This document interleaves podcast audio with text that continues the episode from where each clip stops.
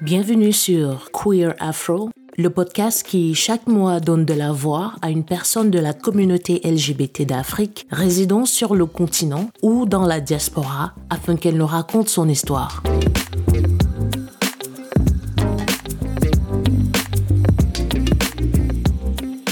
Merci encore, honnêtement, merci, merci beaucoup. Alors, je crois qu'il faut que je commence par l'introduction parce que je suis tombée sur Monsieur Nonem. On ne va pas lui demander quel prénom il souhaiterait utiliser, à moins que tu en aies un dans ton, dans ton sac à dos que tu te dis voilà, j'aimerais bien utiliser celui-ci et sortir de Monsieur Nonem. Euh, j'en ai un. C'est vrai qu'il m'a pas été demandé avant. C'est pour ça qu'on m'a appelé Monsieur Nonem. Mais j'ai toujours aimé euh, me faire appeler Jérôme. C'est un prénom qui m'a toujours plu. D'accord. Je suis tombée sur Jérôme euh, via le podcast de Bifoun et je vais le mettre en dessous dans les notes de ce podcast-ci. Vraiment, merci. Je suis, je suis sans voix. Merci à toi. Merci à Bifoun. Mais la question que je vais te poser d'entrée, avant peut-être de, passer à, à, la liste que j'avais euh, concoctée, quand elle te contacte pour te dire il y a quelqu'un qui aimerait te recevoir dans le podcast, qu'est-ce que ça te fait? Je pense que la première réaction a été de lui dire il n'y a pas de souci, euh, pas suivre mon contact. Je ne vois pas pourquoi est-ce que euh, je ne le ferais pas. La deuxième réaction a été euh, est-ce que je suis vraiment prêt pour tout ça? Mais après, j'ai pas eu envie de réfléchir plus que ça. Je me suis dit qu'il y a une raison pour tout. Et euh, si tu as envie de m'entendre ou de m'écouter un peu plus, bah, je suis prêt à te parler un peu plus. Merci en tout cas, merci beaucoup. J'écoutais la deuxième partie lundi et j'ai noté aussi une ou deux questions sur lesquelles j'aimerais revenir. Mais je vais entamer par les miennes, tu vois, je vais entamer par les miennes. et, et c'est un peu une tradition ici parce qu'on essaie de ne pas coller les étiquettes à quiconque, de ne pas renfermer quelqu'un dans une boîte. Donc, quel pronom aimerais-tu utiliser tout au long de l'émission? Le I me m'arrange très bien. Hein. D'accord. Et dans le sigle LGBTIQ, il y a tellement de lettres maintenant. Je ne veux pas te rentrer dans une boîte, mais ce serait bien euh, de savoir à quelle lettre tu t'identifies, si ça ne te dérange pas. Mmh, alors, j'ai aimé la question parce que je ne me suis jamais posé la question. Mm-hmm. Mais même en me la posant maintenant, je me mettrais dans la lettre G par défaut, mais aussi parce que je pense que c'est celle qui me correspond le mieux. Mm-hmm. C'est vrai que j'avais une discussion avec quelqu'un lundi, il disait il y a plein de gens qui appartiennent à la communauté LGBT et qui ne s'identifient pas forcément ou ne se sont jamais assis pour se poser ces questions-là. Donc, euh, quand tu dis tu n'as jamais réfléchi à ça, j'ai envie de savoir, tu n'y as jamais accordé de l'importance ou c'est juste que tu ne voulais pas rentrer dans une catégorie particulière? Ça c'est une bonne question. En fait, je, je pense que c'est pas lié au fait que je n'y ai jamais accordé d'importance. C'est lié au fait que j'ai compris directement de quoi il s'agissait et où est-ce que euh, je me mettrais. C'est-à-dire, pour faire un parallèle euh, peut-être un peu bancal, c'est comme quand on dit les blacks, tu vois, je ne me demande pas si je me sens comme un black, mais je me mets automatiquement dans la case black parce que bon, voilà, je ressemble à tous ceux qui sont dans cette euh, dans cette case-là. Donc c'est à peu près comme ça. C'est-à-dire il n'y a pas eu une réflexion intentionnelle sur quelle est la catégorie euh, dans laquelle je souhaite être ou est-ce que j'ai même envie d'être dans une de ces catégories-là. Mm-hmm. Ça va juste euh, on va dire par défaut encore une fois de plus. D'accord. Euh, ou importante, voilà, parce que pour moi, c'est important de, de permettre à chacun de se définir quand on appartient à la communauté. Les gens de l'extérieur, malheureusement, ont tendance à nous coller des étiquettes qui forcément ne nous vont pas toujours. Ce ne sont pas celles auxquelles on s'identifie. Mais est-ce que tu penses qu'il y a une question basique que j'aurais dû poser qui ne fait pas partie de celle que je viens de poser? Non, non, honnêtement, non. en fait, tu as, des questions très... Euh, as des questions qui poussent à, à la réflexion. C'est-à-dire que je ne je n'arrive pas à y répondre de manière instinctive. Il faut, il faut vraiment que je que je me dise, ah ouais, je me suis jamais posé cette question avant de répondre. Euh, non, je dirais qu'il n'y a pas de question. Si y en a, je reviendrai dessus, ça c'est sûr. D'accord, il n'y a pas de souci. Alors, je sais qu'en prélude à l'enregistrement, on a, on a convenu du fait qu'on n'aborderait pas la localisation géographique ou la profession dans sa spécificité, mais si tu devais donner euh, une indication générale pour la, la localisation euh, géographique et, et la profession, quelle serait-elle? Je, je, vis dans un pays de l'Afrique de l'Ouest, Mhm. euh, dans un pays qui est la majorité musulmane. Je pense que bon, euh, c'est le plus précis que je puisse être. Ensuite, en termes de travail, je, disons que je travaille dans la gestion des entreprises et euh, je travaille là particulièrement pour euh, une organisation internationale qui est basée un peu partout dans le, dans le monde, mais je travaille pour le bureau du pays dans lequel je me trouve. J'ai jamais été aussi vague de ma vie. Mais. Si tu dévoilais ta localisation géographique et ta fonction, est-ce que tu penses que ça impacterait la manière dont les gens te voient? Pour être super honnête, je m'en fous éperdument de cet aspect-là. C'est plus pour des raisons euh, familiales, je dirais ça comme ça. C'est-à-dire que je, il y a des, il y a des, euh, des personnes qui ne savent pas et que j'ai pas envie d'informer de manière euh, violente, on va dire ça comme ça. Mhm. Et euh, j'essaie juste de protéger ça, tout simplement. Mais euh, honnêtement, je, je n'ai pas de j'ai pas de problème en soi à dire où est-ce que je suis ou ce que je fais. Ça, ça n'aurait aucun impact en fait sur, sur ma vie, à, à vrai dire. Parlons justement de famille. Donc, ça voudrait dire que tu te considères encore comme étant dans le placard ou à mi-chemin entre out of the closet and still in the closet? Alors, je pense que personnellement, c'est c'est cet aspect de la terminologie, je dirais homosexuel que je n'aime pas. Mhm. Euh, je ne pense pas que je suis dans le placard, tu vois. Je pense pas que je cache quelque chose. Je pense juste que je ne me dévoile pas totalement. Tu vois, je vois plus, je vois beaucoup plus ça dans ce sens-là. Il y a des personnes à qui je ne parle pas de ma vie privée et sentimentale, Mhm. et c'est tout. Tu vois, euh, je ne me considère pas comme étant dans un placard. Maintenant, il y a des personnes qui le savent aussi, parce que j'ai considéré que pour qu'on évolue d'une manière euh, plus saine, il fallait que je leur dise. Mais euh, euh, voilà, je ne me considère pas comme étant dans un placard, ou en dehors d'un placard. D'accord. Bah, ça, ça m'amène à poser deux questions. Premièrement, ce serait ta conception à toi de l'homosexualité ou ta définition personnelle. Et puis la deuxième ce serait de savoir ce que tu considères comme coming out. Puisqu'on a un problème avec la terminologie, ce serait quoi ta définition pour ces deux termes? Très associés à la communauté LGBT Pour ce qui est de l'homosexualité, pour moi, je pense que c'est une genre variante de la sexualité, tu vois. Mhm. que j'ai de plus en plus, euh, avec les années, considéré comme un spectre.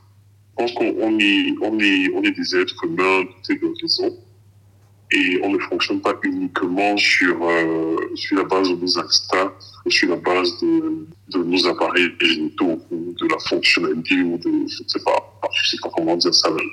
Donc, je, je considère que les gens ont la sexualité qu'ils veulent avoir ou qu'ils, euh, qui leur parle le plus. On va Mhm. dire ça comme ça tu as, des, tu as des hommes qui aiment des hommes, tu as des hommes qui aiment des femmes, tu as des hommes qui aiment des hommes et des femmes, tu as des, c'est-à-dire, c'est, voilà, tu as des hommes qui aiment même les deux en même temps, tu as des femmes qui aiment les deux. Si tu veux dire, c'est, c'est ouvert, c'est ouvert. Maintenant, on a un besoin de, je le disais en début de, podcast, on a un besoin de catégoriser les choses, de les classer, de les ranger dans des cases. Et c'est la raison pour laquelle on, on essaie de ranger justement euh, les personnes par rapport à leurs préférences sexuelles et ou orientation sexuelle. Et c'est pour ça qu'on se retrouve avec ces terminologies, c'est pour ça qu'on se retrouve avec des stéréotypes qui sont attachés à ces terminologies-là. D'où le, le- la définition, la conception du deuxième point, c'est-à-dire placard, closet et tout ça, comme out. Euh, je pense que c'est parce qu'on a décidé que l'homosexualité était interdite, était euh, était tout ça, que finalement on a eu besoin de créer un placard tous ceux qui sont, je homosexuels ou LGBTIA, euh, pour que leur euh, vie soit un peu plus merdique, quoi. voilà, on a besoin de vous marginaliser. Donc, on va vous faire bien savoir que ce n'est pas, ce n'est pas naturel, euh, ce n'est pas patati patata. Et pour que vous puissiez vivre bien, il va falloir que vous puissiez sortir d'un placard parce que ça va être votre grande révélation. Je veux dire, c'est beaucoup trop, c'est vraiment beaucoup trop.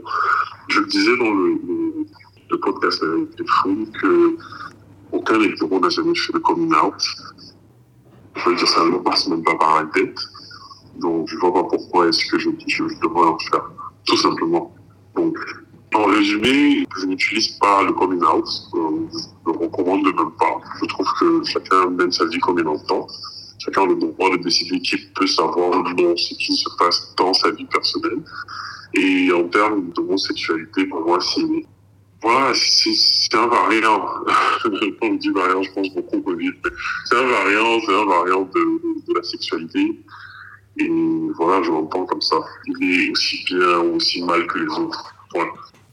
Merci pour cette définition, ces explications assez, euh, assez étendues. Et c'est l'une des choses que j'ai énormément appréciées dans ta, ta conversation avec, euh, avec Bifoun. Maintenant, si on revient à toi, à quel moment est-ce que tu as compris que voilà, j'appartenais à ce spectre précis de la sexualité? Comment est-ce que cette révélation s'est faite à toi? Euh, De manière un peu insolite. Hein. Je regardais la télé, je regardais une émission dans laquelle euh, on interrogeait des gays qui étaient foutés et tout ça, et qui racontaient leur vie et il décrivait quelque chose que je faisais sans avoir jamais de nom dessus, tu vois. Mm-hmm. et, je pense en effet que c'est à ce moment que j'ai pris conscience de beaucoup de choses. Parce que avant ça, je ne considérais pas ce que je faisais ou ce que je ressentais comme étant mal. Je, je, je me disais, j'ai eu en passé des garçons euh, à l'école primaire. Pour moi, c'est normal, c'est vers eux que j'étais attiré, tu vois. C'est-à-dire qu'il n'y avait pas de je n'avais pas le sentiment que c'était quelque chose d'interdit, que je ne devais pas faire. Mais l'émission en question m'a m'a cogné en fait, m'a giflé, je sais pas quel terme utiliser, parce que je me suis rendu compte que tiens, je, je ressens et je fais une chose similaire à ce que ces gens font, mais ils ont besoin d'être floutés pour en parler, ils ont besoin d'être cachés pour en parler. C'est peut-être que finalement ce n'est pas quelque chose de bien et que je devrais faire plus attention.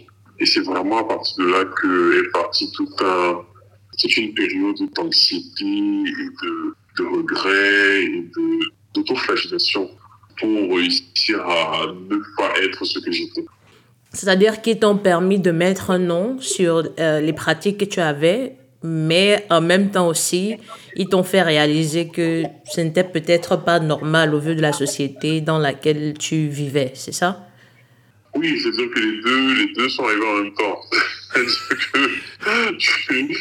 je, regardais l'émission, je me disais, ah, ok, d'accord. Euh, c'est ça, effectivement, que je suis. Je suis, je suis un gay parce que voilà, je suis attiré par des hommes. Et en même temps, ça me faisait comprendre que bah, tu ne devrais pas, ou euh, c'est mal de faire ça. Bon, voilà. C'est un sentiment que j'ai eu personnellement, c'est-à-dire que ce que tu décris, c'est ce qui m'est arrivé également, que tu découvres que tu mets un nom sur tes pratiques et tu découvres par la même occasion que voilà, en fait, tu n'as pas le droit d'être ou tu n'as pas le droit de pratiquer. Tout ce que tu faisais avant, c'était illégal. Donc, comment est-ce que tu gères ta période d'anxiété? S'il faut un peu se situer dans, dans le temps, est-ce que c'était dans ton adolescence? Est-ce que c'était dans tes early 20s ou c'était un peu plus tard? Euh, Non, c'était même, même, avant mon adolescence, parce que je, je pense que j'avais entre 9 et 10 ans, je sortais de l'enfance, hein, j'ai presque envie de dire. J'ai envie de dire que je pense que ça a gâché mon enfance, tu vois. Pas dans le sens où j'ai été malheureux, mais dans le sens où j'ai été mature, où j'ai dû développer une maturité trop tôt. Mm-hmm. Parce que à partir de ce moment-là, j'avais pris conscience de quelque chose et, il fallait absolument que mes, mes actes, mes propos soient réfléchis. Donc je ne pouvais plus dire n'importe quoi, je ne pouvais plus faire n'importe quoi, juste parce que voilà, j'étais un jeune garçon et tout ça. Mm-hmm. Évidemment, tout ça est venu également avec une énorme culpabilité parce que je ne comprenais pas et il fallait que je réussisse à me l'expliquer à moi-même sans pouvoir en parler puisque je ne pouvais pas en parler. Donc, entre euh, des prières, parce que je suis issu d'une famille euh, très religieuse, entre des prières, euh, des demandes de pardon, c'est-à-dire vraiment, c'est des, des moments qui ont été difficiles, mais dont j'ai réalisé la difficulté après coup. Sur le, sur le coup, c'est dit pendant cette période-là, je ne considérais pas que j'étais en train de souffrir, mais c'est en regardant des années plus tard sur euh, mon enfance que je me suis dit, wow, quelle, quelle vie finalement, tu vois. Mm. Donc je pense que c'était ça. J'ai été malheureux après, disons ça comme ça.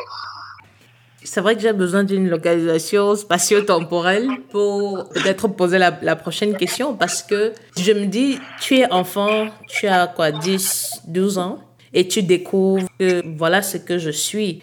Première question, est-ce qu'à 10 ou 12 ans, on a la maturité nécessaire pour comprendre et analyser ce qui nous arrive? Je pense, je pense absolument que non. J'ai été forcé là-dedans. Je, ne pouvais pas en parler, donc il fallait que je résolve mes problèmes par moi-même.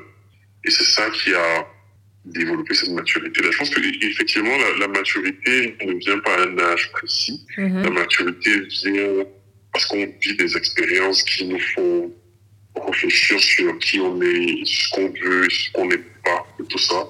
C'est de là que vient cette maturité. Bon, l'expérience que j'ai eue en regardant cette émission m'a forcé à devenir mature, à développer cette maturité parce qu'il fallait que je, que je comprenne et que j'agisse d'une certaine manière parce que je savais quelque chose. Vers quelles ressources tu te tournes à cet âge-là pour assimiler tout ce flot d'informations et les dissiper comme il se doit pour que tu puisses quand même arriver à cet âge aussi dans ta famille chrétienne sans... On va peut-être parler de mes aventures, tout ce qui ça comporte après, mais quelles sont les ressources? C'est une bonne question parce que je pense que je n'en avais pas. À l'époque, évidemment, il n'y avait aucun bouquin là-dessus. À l'époque, Internet n'était pas... Il n'y avait pas Internet, tout simplement. Je n'en parlais à personne.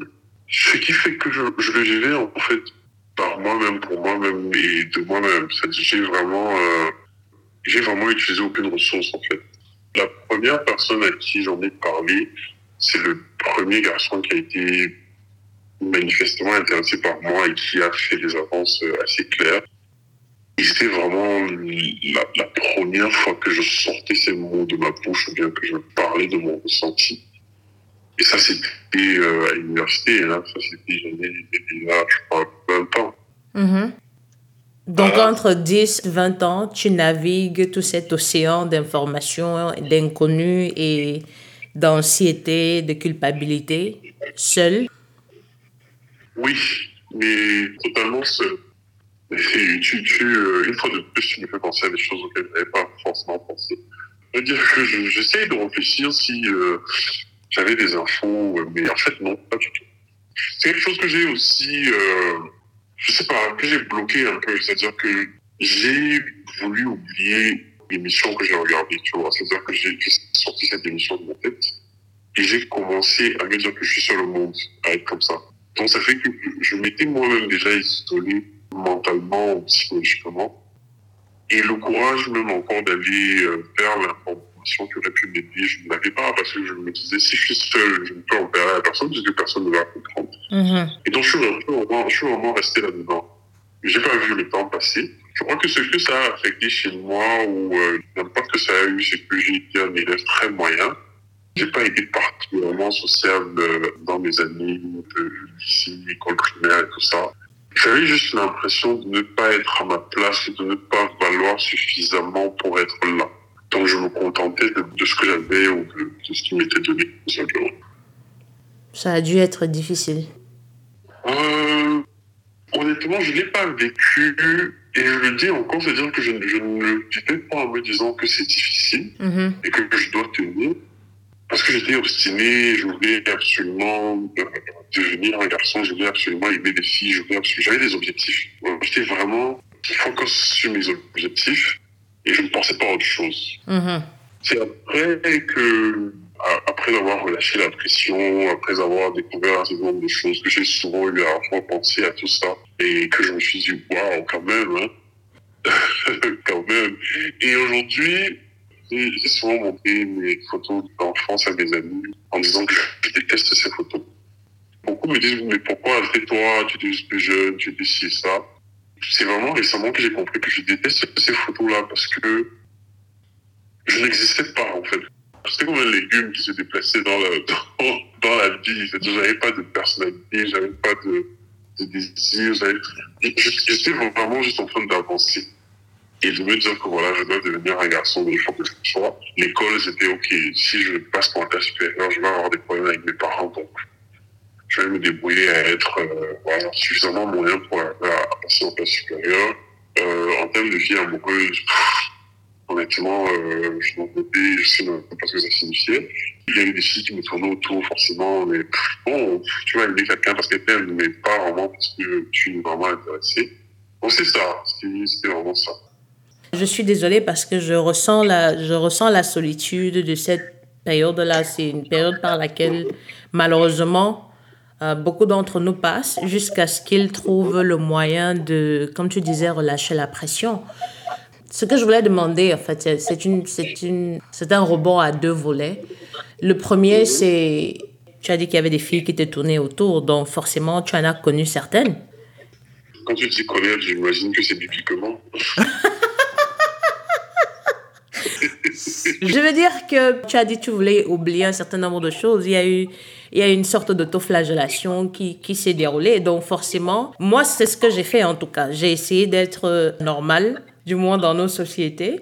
Mais après, tu te rends compte au final que ça, c'est vraiment pas moi. Ça, c'est, ça, c'est vraiment pas mon truc. Je suis en effet sorti avec des filles. Hein. j'ai eu des copines. Mm-hmm. Mais je veux dire, je, je, suis vraiment désolé pour elles parce que euh, on avait la relation que, que le nom.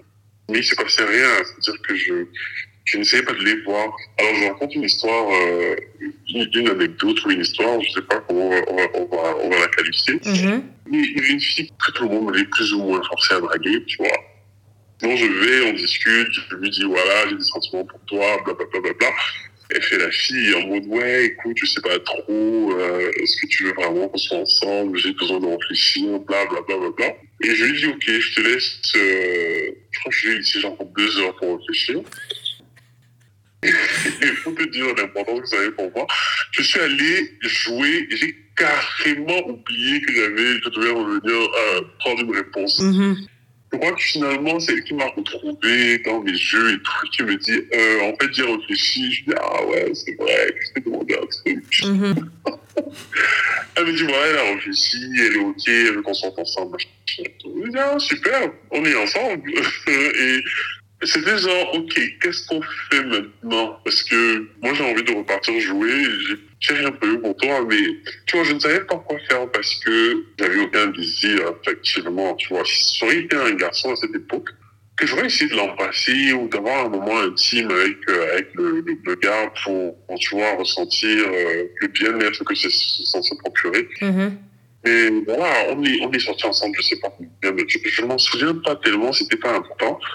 C'était comme une corvée, je me disais, ouais, il faut de temps en temps que j'aille causer avec elle à la pause, il faut que de temps en temps on se balade, il faut qu'on sort ensemble, il faut que je vois des trucs, mais à un moment donné, je, je, me suis fatigué, j'ai arrêté tout simplement. C'était ça.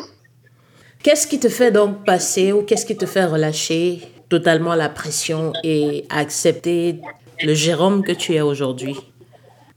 Euh, Elle est arrivée aussi... Euh, bon, par hasard, je sais pas, mais elle, elle n'est pas arrivée de mon fait, je veux dire, c'est-à-dire que, pour expliquer clairement, c'est euh, mon camarade de classe, comme je disais tout à l'heure, très attiré par moi, qui faisait des, des allusions assez, euh, assez explicites sur euh, le fait qu'il aime des parties de mon corps, ou bien que, voilà, c'était c'était déplacé, mais en même temps, c'était provocateur, tu vois. Mm-hmm et ça ne me déplaisait pas. C'est-à-dire que lui-même en question ne me plaisait pas particulièrement, mais j'aimais savoir que je brisais un garçon. Je pense que c'était ça. Mm-hmm.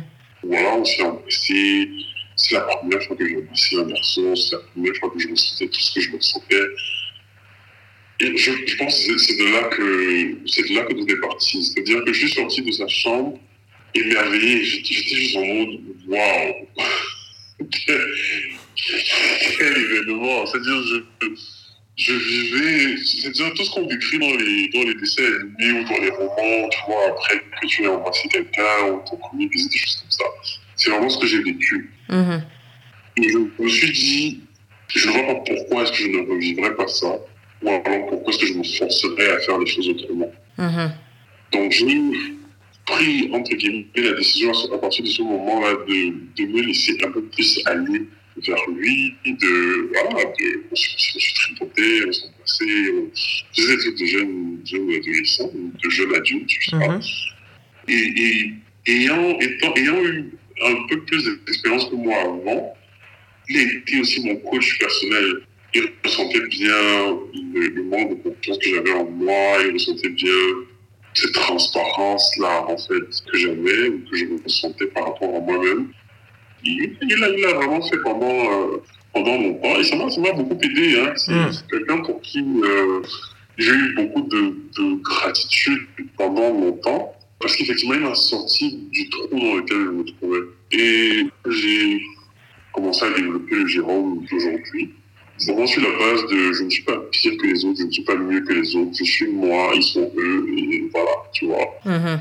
Voilà, ça m'a beaucoup aidé. Je pense que c'était ça, c'était vraiment ça le point de départ de, de ce changement-là. Je crois que pour beaucoup d'entre nous, à moins qu'on ait eu une expérience, une première expérience euh, malheureuse, les premières personnes avec lesquelles on sort deviennent souvent les mentors, je sais pas trop quoi. C'est un peu comme des repères. Voilà, c'est ce que j'ai remarqué. Je vais supposer que depuis euh, cette personne, tu as plus ou moins développé ce Jérôme et qui accepte qui il est aujourd'hui et qui ne fréquente plus ou moins que des personnes de même sexe. Mmh. Oui et non. C'est-à-dire que je, je ne pense pas que j'ai décidé d'être avec des garçons à ce moment-là. J'ai juste décidé de vivre euh, des choses que j'ai envie de vivre, tu vois. C'était plus vers ça. Mhm. Parce que euh, je continuais quand même à draguer des filles à ce moment-là. D'ailleurs, après, après ça, j'ai eu, j'ai eu, j'ai eu une copine Mhm. avec qui j'ai fait trois, pratiquement quatre ans d'ailleurs. Et quatre ans pendant lesquels je ne l'ai pas, tu vois, trompé ou je n'ai pas été acheté avec des garçons, des filles d'ailleurs. Donc, je pense que le, les pep talks de, de, de, ce premier, euh, cette première expérience m'ont surtout servi à devenir un être humain à part entière, tu vois. Mhm. Je crois que ça a été la première étape de, de me dire que je vaux quelque chose, que je, je suis suffisamment bon pour plaire, euh, je peux être avec qui je veux, je peux faire ce que je veux. Donc, euh, la fille en question, bah, je l'ai aimée, je pense qu'on a eu une relation assez euh, intense et fusionnelle et tout ça. Et je pense que ça a été facilité aussi par le fait que j'avais pas encore vraiment d'expérience sexuelle avec des garçons. Donc, je continue que les filles, donc voilà. Maintenant, euh, la séparation avec cette, cette, euh, cette, cette fille en question a été provoquée par des situations compliquées. Mhm. Et ça m'a permis aussi de me dire, ok, je pense que c'est bon, je vais arrêter, je, j'en ai marre de me mentir à moi-même, euh, essayons de voir ce qu'il y a de l'autre côté. Tu vois Mhm. Et euh, toujours dans, le dubitatif, c'est-à-dire que bon, j'essayais de draguer des filles, temps, je draguais des garçons, machin et tout. Et puis progressivement, j'ai, totalement arrêté avec les filles. Et euh, voilà, ça, a été les garçons de, jusqu'à aujourd'hui. Je pense que alors, c'était, euh, je dirais 2000 2010, 2009, comme ça. Donc, danser, ça va faire quoi 11 ans maintenant? Est-ce que ça t'est déjà arrivé d'avoir des membres de ta famille? Bon, primo, est-ce que ça t'est déjà arrivé d'être plus ou moins démasqué ou pris en flagrant délit, si je peux dire ça comme ça Ça, c'est d'un. Et puis de deux, est-ce que les membres de ta famille, à un moment donné, ne s'interrogent pas sur ton orientation sexuelle? La première question m'a rappelé un événement. Je pense qu'une fois, ma mère a ouvert une porte quand j'étais dans une position compliquée.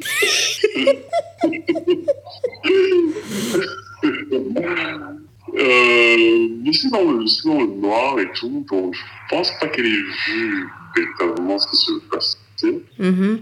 Mais je pense pas non plus qu'elle était, euh, qu'elle était cruelle, tu vois, et qu'elle n'a pas compris, mais je pense qu'elle a refusé de comprendre. Mhm. Alors, le fameux petit ami de l'université, là, avait insisté pour venir chez moi, il est resté là, et puis a dit, voilà, il va dormir et tout.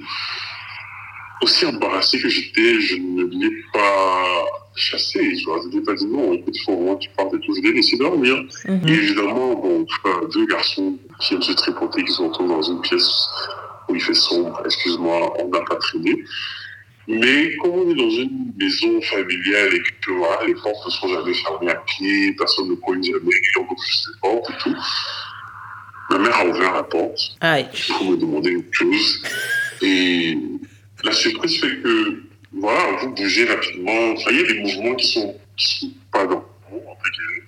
Mais bon, elle m'a posé la question qu'elle allait me poser et qu'elle est repartie. Donc, ça, ça a été ce que je considère comme étant le plus proche d'un flagrant, d'un flagrant délit. Maintenant, en termes de questions que je pense que tous les membres de ma famille se posent cette question, se sont toujours posé cette question parce que euh, je n'ai pas particulièrement été masculin ou très viril selon les codes de, de la société dans mon enfance et dans mon adolescence. Ça veut dire que j'ai souvent eu des sobriquets ou des, des, surnoms féminins et tout ça. Et quand tu grandis et que bon, on va, on ne te pas devenir un sniper euh, qui ramène des filles tous les jours, bah écoute, on se demande ce qui va pas. Mhm. Maintenant, il y a une sorte de pudeur dans les familles qui fait que personne ne te pose directement la question, tu vois. C'est-à-dire qu'on s'en doute, mais tout le monde a peur de, de, de venir te le demander. Mhm. Donc, personne, personne ne m'a jamais posé cette question. Euh, ma mère a eu à faire des allusions souvent, mais ça, c'est parce que je sais qu'elle savait, hein, tu vois, donc je, on se gênait. Euh, mais finalement, mais finalement, je l'ai dit à certains, à certains membres de la, de la famille. Le beurre est dit, et puis bon, ils le savent aujourd'hui. Il y a une partie qui sait, il y a une partie qui ne sait pas. Hmm.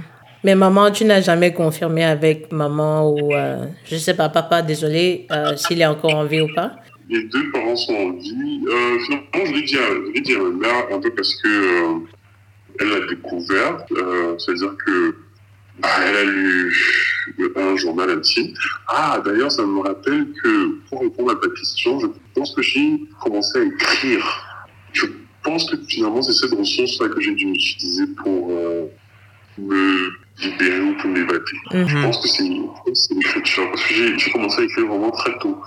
Et je me souviens, quand je faisais lire des textes à une de mes tantes, elle, elle, elle pleurait pratiquement en me disant que tes textes sont trop noirs, si je suis trop jeune pour écrire comme ça. Trop jeune pour comme ça. Mais euh, ça me passionnait d'aller vraiment dans les tréfonds de la tristesse et de, du désarroi et de l'anxiété et tout ça. C'était une parenthèse. Et donc, je tenais justement un journal intime où je vivais mon homosexualité. Je crois que c'est comme ça que je dois dire ça. Parce que j'écrivais vraiment tout ce qui se passait dans ma vie et dans ce sens-là. Les garçons qui me plaisaient à l'école, ceux dont je tombais amoureux à distance, sur qui j'avais des doutes, ce genre de choses-là. Et euh, moi, j'ai grandi avec cette habitude-là, donc je continuais à écrire euh, tout ça de manière assez régulière. Et euh, un jour, ma mère m'a rendu visite. Bon, j'avais déjà déménagé, j'étais déjà sorti de la maison et tout ça. Elle m'a rendu visite, elle est restée chez moi. Et puis, bon, les mères me fouillaient, hein. Donc, elle a, elle a fouillé dans mes affaires et tout. Elle a trouvé ce calepin. Et puis, bah, elle a vu ce qui était à l'intérieur. Bon, comme j'étais au travail, je pense qu'elle a eu tout le temps de lire tout ce qu'il y avait là-dedans. Oh, jeez. Donc, quand je suis rentré, euh, elle n'avait plus aucun doute de rien, tu vois. Elle, elle m'a même pas te poser la question parce qu'elle sait. C'est-à-dire que tu lui dit. Donc, je suis rentré, je l'ai trouvé un peu bizarre. Quand je suis rentré, elle m'a dit, moi, elle veut sortir, elle va aller se balader, elle va prendre de l'air. Hmm. Ce que j'ai trouvé, tu vois, un peu bizarre, je me suis dit, ah, mais habituellement, elle m'aurait demandé de, d'aller avec elle.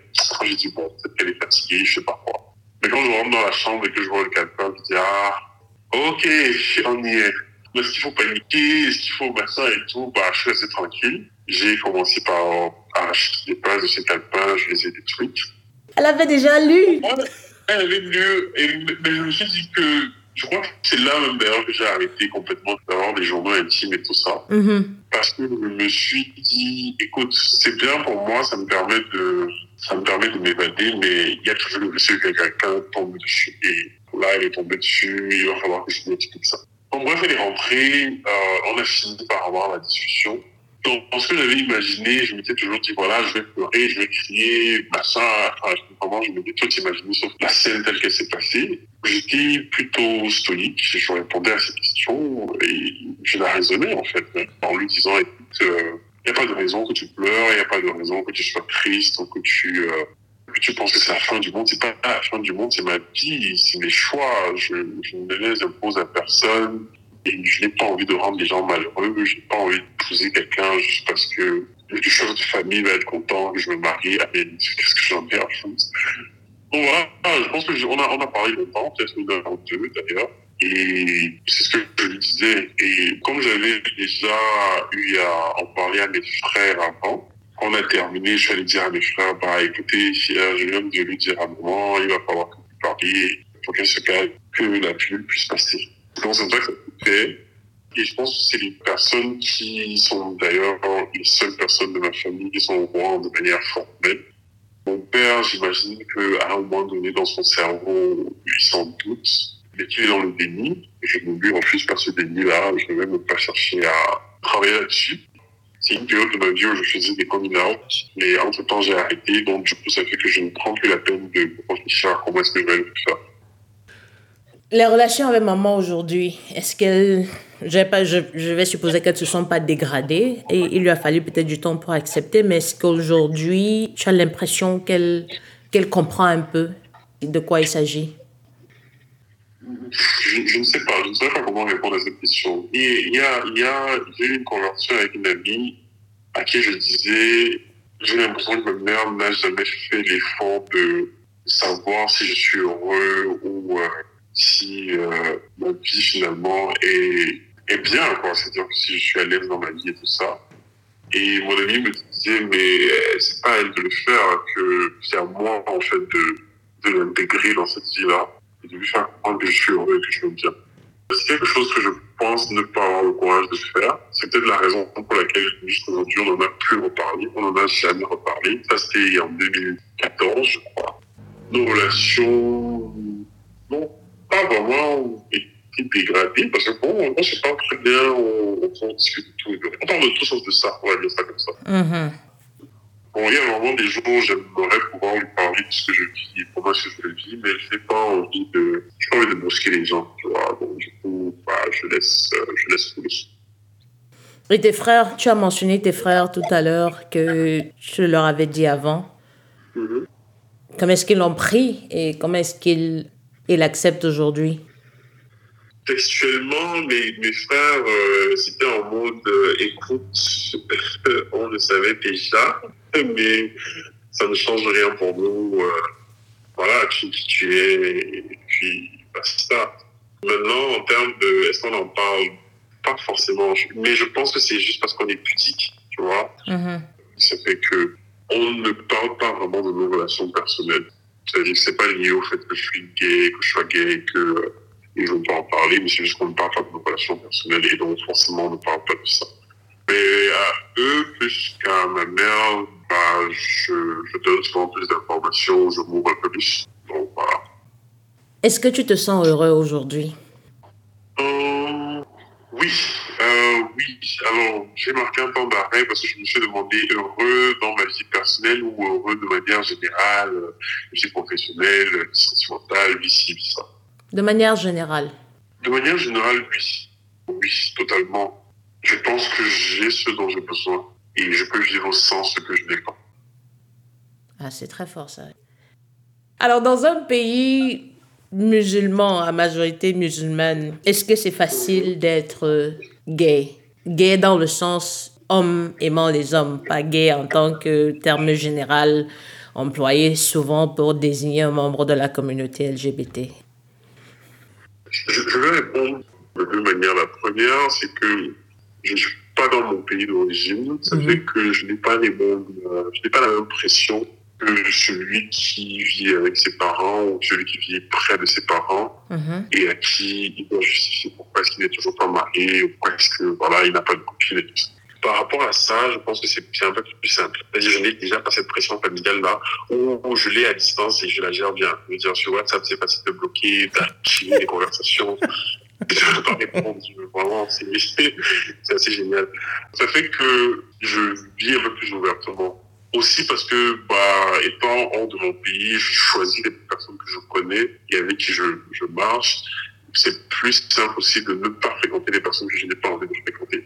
Tu vois, j'arrive à me créer un cocon qui fait que, bah, je vis bien dans mon univers. Maintenant, la facilité relative, moi, je trouve que c'est facile parce que je ne cherche pas à rencontrer les gens tous les jours. Mhm. Mais euh, ceux qui ont envie de faire des rencontres tous les jours, ça peut être un peu compliqué parce que euh, il faut être prudent. Maintenant, la deuxième, euh, la deuxième réponse à ça serait si je me mets à la place de quelqu'un qui vit dans ce pays ou qui est de ce pays, c'est un peu plus compliqué parce qu'il y a le, il y a vraiment le poids de la famille, il y a, il y a des amis d'enfance, il y a des, des collègues. Enfin, il y a, il y a un entourage qui est tellement grand que c'est très compliqué finalement de vivre sa vie comme on veut. Mhm. Il faut faire très attention. Il faut avoir une copine de, de couverture. Enfin, il faut, il faut vraiment mettre des garde-fous pour euh, donner l'impression qu'on est ce que les autres pensent qu'on est. Donc, ça même d'ailleurs, je pense que c'est difficile, je pense que c'est c'est lourd et que euh, dans ce cadre-là, je pense que pour quelqu'un qui vit dans ce pays, ce serait, ce serait compliqué. Mm. L'aspect religieux que tu as mentionné, pour moi, n'a pas d'impact parce que je pense que qu'on soit dans un pays en majorité musulmane ou en majorité chrétienne, c'est la même rengaine, en fait. Donc voilà. C'était euh, une brèche pour euh, parler un peu de communauté LGBT, puisque tu dis que tu as créé un cocon. Aujourd'hui, si tu devais les qualifier, quelles sont tes relations à la communauté LGBT Là, tu participes à un podcast LGBT, merci déjà, mais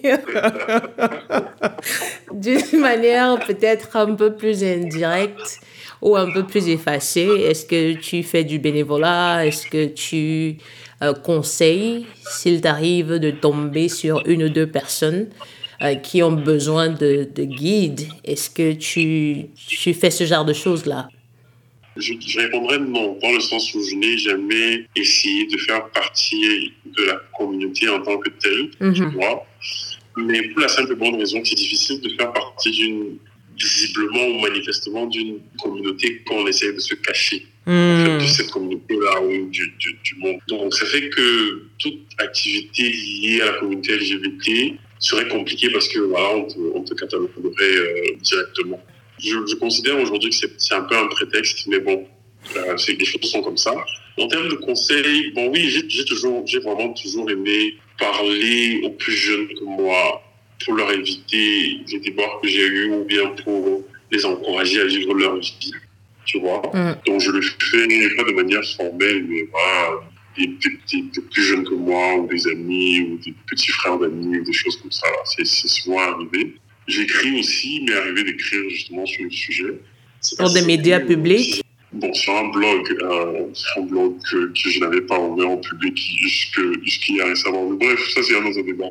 Euh, mais euh, pour, pour, pour, euh, dire ce que je fais, ce que je pense que je fais inten- intentionnellement, c'est vraiment un peu l'éducation des personnes qui sont proches de moi, tu vois. Hmm. Parce que euh, même si quelqu'un te dit je t'accepte tel que tu es, j'ai pas de problème avec ça, ça ne signifie pas forcément qu'elle comprend les différents aspects ou les différents euh, tenants et les aboutissants en fait de cette communauté-là ou de ce que cette communauté vit. Donc, euh, il m'est souvent arrivé de- d'expliquer à quelqu'un que le terme que tu utilises peut être très péjoratif, ça peut vraiment blesser ou l'expression à laquelle tu sembles donner peu d'importance peut avoir beaucoup plus d'importance pour celle qui l'écoute ou euh, expliquer les différents aspects en fait de la vie gay en disant voilà voilà comment on se rencontre ou bien voilà comment ça se passe voilà pourquoi c'est compliqué pour nous. Ce genre de choses. J'ai des amis euh, hétéros que j'amène en boîte de nuit gay que j'aime bien voir se faire draguer et tout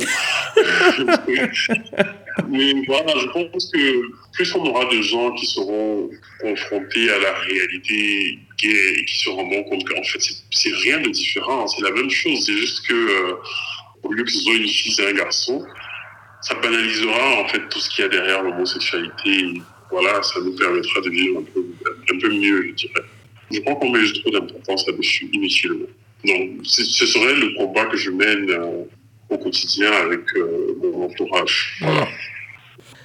Mais parlons de compréhension. Tu disais dans, avec Bifoun que tu as eu un moment donné un souci avec la transsexualité. Est-ce qu'il y a encore des aspects de la communauté LGBT que tu ne comprends pas? Oui, je pense qu'il y a énormément d'aspects de la communauté LGBT que je ne comprends pas. Pas parce que je me refuse de les comprendre, mais parce que je n'y ai pas été confronté. Alors, l'environnement dans lequel je vis, je ne connais aucun transsexuel. Tu vois, c'est-à-dire que je n'ai jamais eu l'opportunité de discuter avec un transsexuel pour essayer de savoir comment il vit, comment est-ce qu'il a fait sa transition, qu'est-ce qu'il ressentait avant, comment est-ce qu'il se sent aujourd'hui. Je n'ai vraiment pas eu cette chance-là. Et ça fait que je ne peux me fier qu'à mes propres recherches et à ma propre compréhension. Mm-hmm. L'évolution que j'ai eue ou que j'ai dû faire euh, dans ma compréhension, ça a toujours été lié en fait à l'environnement dans lequel j'ai grandi. L'environnement dans lequel j'ai grandi n'accepte ni les gays, ni les transsexuels, les lesbiennes, enfin, n'accepte aucune de ces personnes-là. J'ai fait ce travail pour moi, personnellement. J'ai fait ce travail pour euh, les lesbiennes qui, j'ai envie de dire, peut-être la lettre qui se rapproche le plus de celle des gays. Mais j'ai pas forcément fait le même travail pour les autres lettres. Particulièrement parce que je ne connais pas des personnes de ces communautés-là. Maintenant, j'ai eu à faire ce travail-là parce que, bon, de plus en plus, on regarde des séries où il y a des transsexuels, on, regarde des documentaires où on apprend, en fait, sur la vie des transsexuels. Et donc, c'est comme ça, en fait, que j'ai fini par me dire, ah oui, mais en fait, c'est horrible de, de parler comme je parle ou de penser ce que je pense parce que finalement, je suis en train de faire à d'autres personnes ce que moi, ce que je reproche, que je reproche aux autres, tu vois. Mhm. D'accord.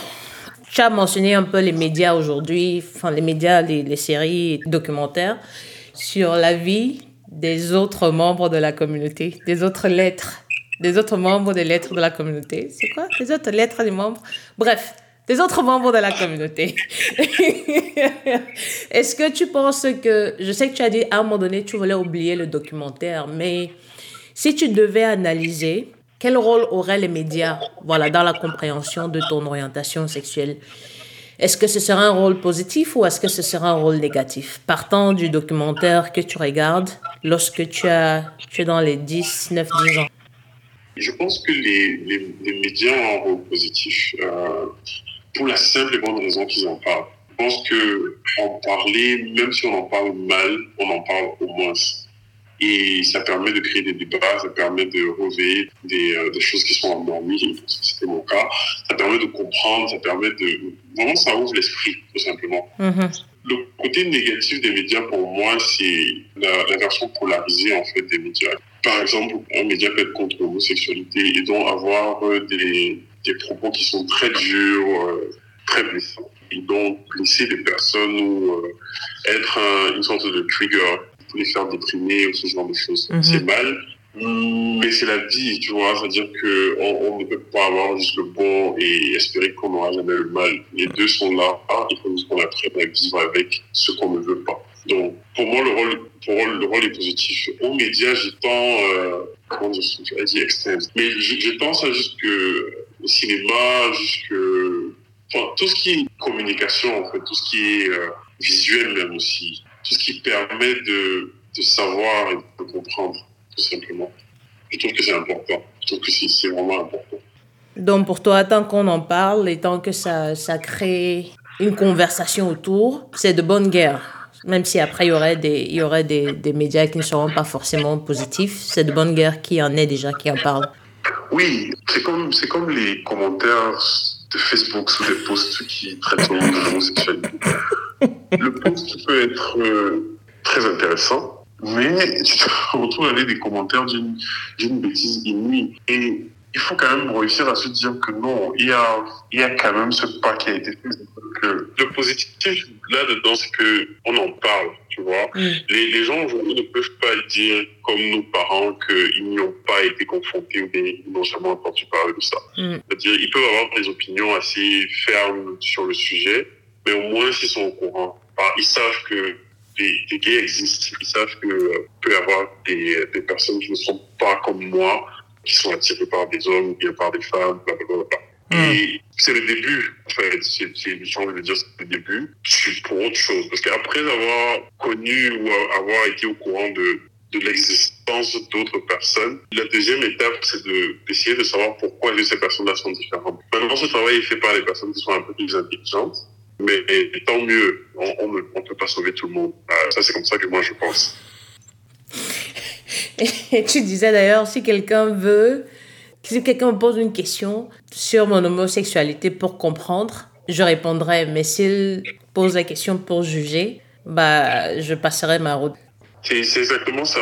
C'est pleinement ça. Et ça revient peut-être à ma définition de, du placard et du, coming out. Je, je ne donne pas d'importance, ou je ne donne pas plus d'importance à ma vie sexuelle qu'elle ne devrait avoir. Ma vie sexuelle, c'est ma vie sexuelle. Ma vie sentimentale, c'est ma vie sentimentale. Mm.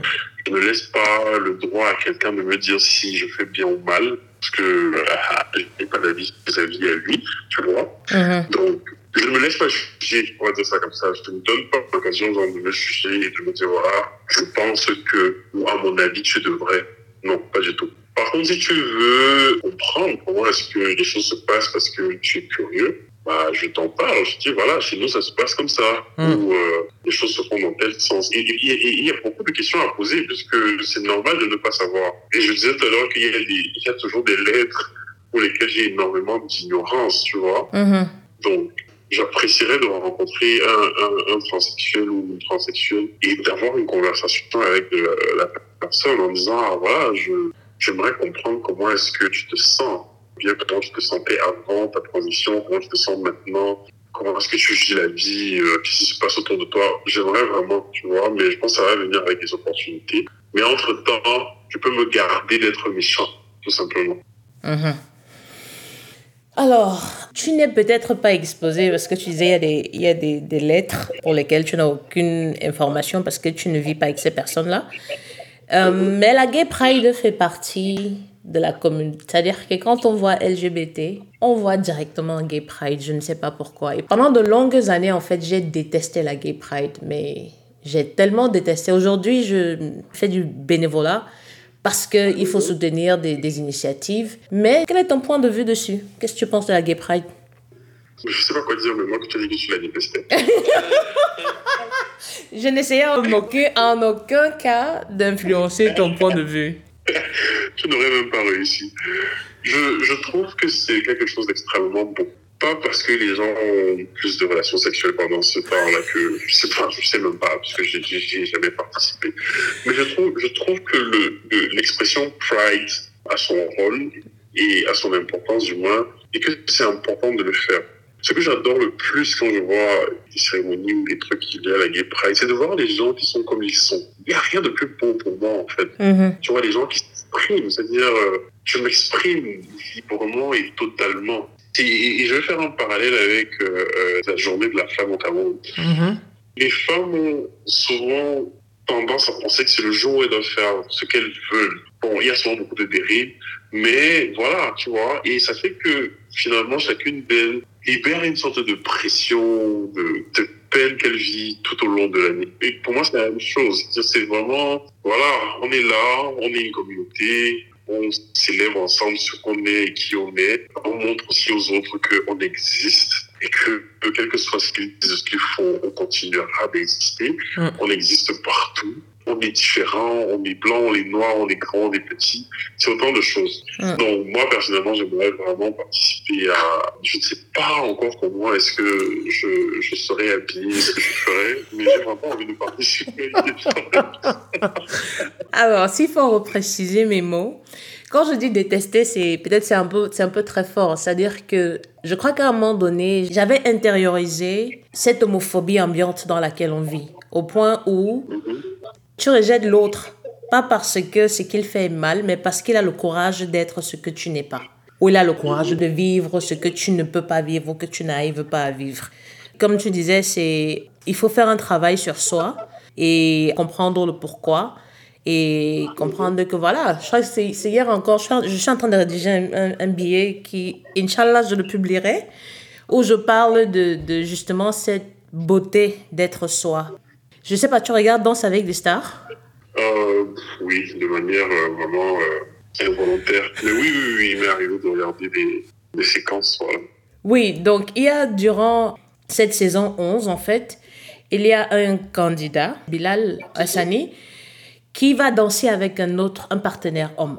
Et il y a un, il y a un autre gay qui est monté sur les créneaux, les plateaux de télé pour dire que depuis qu'on a demandé à TF1 de nous proposer cette représentation-là, ils ne l'ont pas fait. Et le jour où ils veulent le faire, c'est vous pour venir nous sortir une caricature. C'est-à-dire que ça, ce n'est pas le, le gay, c'est pas le gay auquel je ne me reconnais pas en ce gay-là. Je ne pense pas qu'il me représente. Et j'ai trouvé ça très méchant. Et je crois que c'est, euh, comme je disais, ça fait partie de ce travail interne que je suis en train de faire pour comprendre et arriver à, à ton extrême pour dire que voilà, la beauté, chacun doit pouvoir s'exprimer tel qu'il est. Il faut laisser autrui s'exprimer tant qu'il ne nuit pas à ton. Comment on va dire ça? Laisser autrui vivre, laisser autrui vivre, ne pas, ne pas haïr ou ne pas détester. Donc c'est dans ce sens-là en fait que pas ma haine, hein, mon dégoût pour la, la, la, la gay pride. c'est de là que vient ce dégoût-là, mais comme tu disais, je trouve que c'est beau que les gens, que les gens puissent sortir et juste être eux, même si c'est le temps d'une journée ou c'est le temps d'une semaine ou c'est le temps d'un mois, mais juste se sentir vivant parce que les 11 autres mois, c'est, c'est compliqué. Ce que tu viens de dire me, me rappelle que c'est vrai qu'il y a aussi beaucoup d'homophobie dans la communauté euh, LGBT, Mhm. beaucoup de phobie de tout ce qui est LGBT dans la communauté même.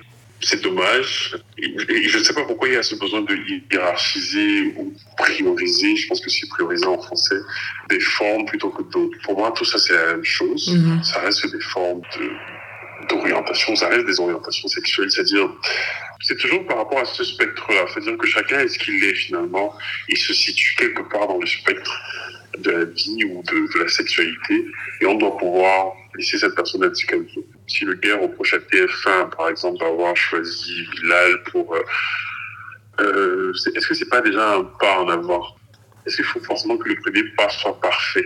Est-ce qu'il vaut mieux faire un pas parfait plutôt que de ne pas le faire? Donc pour moi, si Bilal lui-même a accepté, ça veut dire que quelque part il en a envie. Et c'est ce qui compte. Ils sont les, messages implicites. Contentons-nous de voir Bilal qui danse avec un autre garçon et qui forme un couple dans, un, dans, un, dans une émission de, de danse et tout ça. Point. Tu vois, vraiment point. Le, je vois, vous dire, il faut arrêter de rendre tout intelligible symbolique et, c'est fatigant. C'est vraiment fatigant. Je suis totalement d'accord. Alors, on parlait de, de difficultés. euh, ça me permet directement d'ouvrir un peu cet aspect dont on, on ne parle pas beaucoup en Afrique. C'est celui de la santé mentale. Tu parlais en début d'anxiété, regret, culpabilité, autoflagellation. Et je suis sûre qu'il y a plein d'autres moments noirs par lesquels tu es passé que tu n'as pas peut-être forcément pu nommer. Donc, comment est-ce que tu as navigué ta santé mentale? Ou comment est-ce que tu la navigues encore d'ailleurs aujourd'hui?